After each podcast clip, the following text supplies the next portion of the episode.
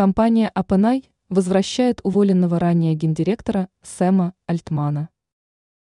После раздувшегося в мировом масштабе скандала с увольнением гендиректора OpenAI Сэма Альтмана компания решила вернуть одного из своих основателей.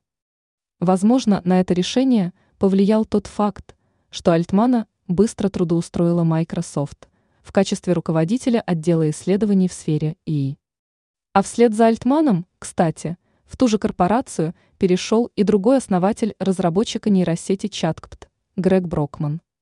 Затем большинство сотрудников OpenAI заявили, что если не вернут людей, создавших эту компанию, они также уволятся. И вот недавно стало известно, что совет директоров OpenAI достиг соглашения с Альтманом о его возвращении на прежнюю руководящую должность.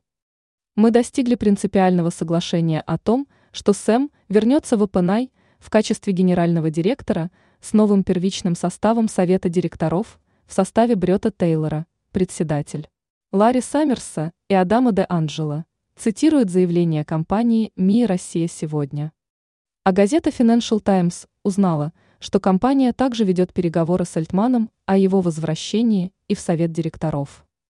Уволенный гендиректор на своей странице в одной из социальных сетей заметил, что с нетерпением ждет возвращения в родную компанию.